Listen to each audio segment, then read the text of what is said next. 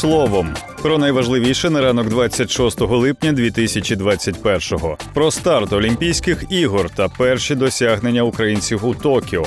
Про кримську платформу та ті сподівання, які на неї покладаються, про одну з найнебезпечніших внутрішніх загроз для України корупцію у цифрах, та про перерахунок пенсій в країні у 2021 році. Головні новини та аналітика від слово і діло. У Токіо офіційно розпочалися літні Олімпійські ігри. Під час церемонії відкриття національні збірні з 206 країн світу пройшли Олімпійським стадіоном перед щоправда майже порожніми трибунами. Україну на Олімпіаді представляють 158 олімпійців у 25 видах спорту. Загалом на іграх атлети розіграють 339 комплектів нагород у 33 видах спорту. За підсумками першого дня Олімпіади медальний залік очолювала Японія. Її спортсмени встигли вибороти три золота і одне срібло. На другому місці в заліку була китайська команда три золота і дві бронзи. На третьому спортсмени зі Сполучених Штатів Америки одне золото, два срібла, чотири бронзи. Українська збірна була на 24-му місці із десятьма іншими країнами. Цю позицію, до речі, для України виборола 20-річна дзюдоїстка Дарина Білодіт, яка отримала бронзу у змаганнях з дзюдо у ваговій категорії до 48 кілограмів. Пізніше стало відомо про ще одну медаль. Український фехтувальник Ігор Рейзлін виборов для збірної України ще одну бронзу, ставши єдиним українським шпажистом, що пройшов у півфінал змагань на Олімпійських іграх. Примітно, що раніше ніхто з українців не проходив у півфінал одиночного турніру з чоловічої шпаги. Вперше, до речі, взагалі в історії Олімпійських ігор визначився чемпіон із скейтбордингу. Ця дисципліна вперше офіційно входить в програму олімпійських змагань. У фіналі брали участь вісім спортсменів. Українці у цій дисципліні не були представлені. Першим олімпійським чемпіоном зі скейтбордингу став 22-річний японець Юто Хорігому. Напередодні святкування 30-ї річниці незалежності України у Києві вперше за сім років відбудеться масштабна міжнародна подія із обговорення можливих шляхів деокупації Криму саміт Кримської платформи. Із відкритих джерел та заяв у змі відомо, що у саміті готові взяти участь представники з 12 держав та Євросоюзу. Ініціатива із запуску Кримської платформи вже має певні успіхи та наслідки для міжнародного позиціонування України. Перш за все, вона привернула увагу міжнародної спільноти та, зокрема, Росії до питання деокупації Криму. Кремль вже кілька разів змінював тактику у своєму ставленні до проведення саміту від попередньої згоди взяти участь лише за умови обговорення проблем півострова, таких як водопостачання та транспортне сполучення, до відвертого шантажу третіх країн у разі їхньої участі у роботі саміту. По-друге, Кримська платформа нині є важливим механізмом відпрацювання усіх можливих юридичних механізмів для відшкодування завданих агресором збитків та відновлення територіальної цілісності саме завдяки міжнародним дипломатичним інструментам. Це ще один майданчик, ініційований Україною, за допомогою якого можна привернути увагу світової спільноти до злочинних дій Росії, а також створити додаткові передумови для посилення санкцій.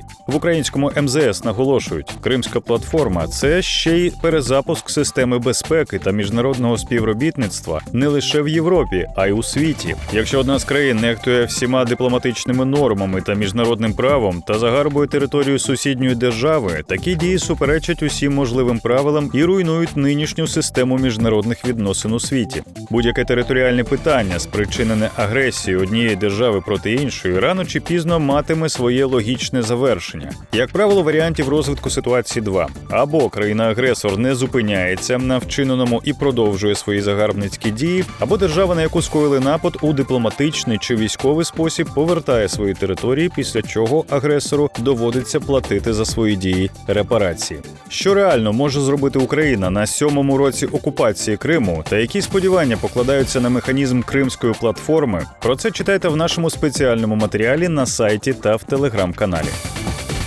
Згідно з нещодавнім опитуванням, більшість українців вважають корупцію серйозною проблемою для розвитку держави. Справді, корупція в Україні викликає побоювання в іноземних інвесторів. Поточний рівень корупції нам заважає рухатися до членства в НАТО, на чому наголошують міжнародні партнери. Держсекретар США Ентоні Блінкен на початку липня заявляв, що Україна через корупцію втрачає близько 30% свого ВВП. За 2016 рік було зареєстровано 9787 випадків присвоєння або розтрати майна шляхом зловживання службовим становищем. У 2017 році таких правопорушень було 10 тисяч 756, в 19-му – 9 тисяч 74, в 20-му – 11 тисяч 160. Протягом 2017 року до суду надійшло 5 тисяч справ, пов'язаних із корупційними злочинами. У 2018 році таких справ в судах було 9 тисяч 800, в 19-му – 11 тисяч. У тому ж 2019 році під штрафні санкції у зв'язку із корупційними справами потрапили 5 тисяч осіб. 15 громадян були позбавлені права обіймати певні посади. У 2020 році суди оштрафували 4600 осіб на суму в 4 мільйони 835 тисяч гривень. 10 осіб позбавили права перебувати на певних посадах. У минулому році державні службовці скоїли 74 корупційні злочини. Майже половина з них була пов'язана з отриманням хабарів. Чиновники місцевого самоврядування вчинили 49 корупційних злочинів, 16 пов'язані з розтратою або присвоєнням майна, 14 з отриманням хабарів, 13 зі зловживанням службовим становищем, 6 із зловживанням впливом. На одержанні неправомірної вигоди впіймали одного суддю. Та найчастіше до корупційних злочинів були причетні працівники правоохоронних органів 194 випадки. Більшість пов'язані з отриманням хабарів. Яке місце у рейтингах корупції посідає Україна з такими показниками та які результати роботи показують наші антикорупційні органи? Про це дізнавайтеся з нашого розгорнутого дослідження з інфографікою на сайті. На самому початку 2021 року розмір мінімальної пенсії для громадян віком від 65 років зріс до 2400 гривень. Наступне підвищення відбулося у березні. Для пенсіонерів старше 80 років запровадили щомісячну компенсацію у розмірі до 500 гривень. Крім того, до 2600 гривень зріс мінімальний розмір пенсії за наявності у таких осіб страхового стажу 20-25 років і більше. Ще у березні була проведена планова індексація пенсій на 11%. Перерахунок провели для майже 10 мільйонів осіб. Середній розмір підвищення, щоправда, тоді склав 285 гривень 80 копійок. У квітні перерахували виплати пенсіонерам, які працюють. Виплати скоригували з урахуванням збільшення стажу і зарплати, з якої розраховувалася пенсія. Середній розмір підвищення склав 193 гривні 30 копійок. Наступне ж підвищення заплановане на жовтень. Почнуть виплати по 400 гривень для громадян віком 75-80 років і за наявності у них страхового стажу 20-25 років.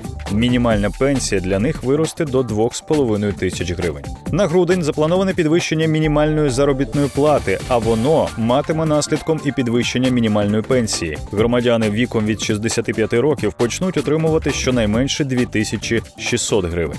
Інформацію про всі тонкощі перерахунку пенсій в Україні у 2021 році, а також про динаміку чисельності осіб пенсійного віку за останні кілька років, ми зібрали для вас в одній зручній інфографіці на нашому сайті. Більше цифр, більше фактів, матеріалів і аналітики знаходьте на слово і діло.ua.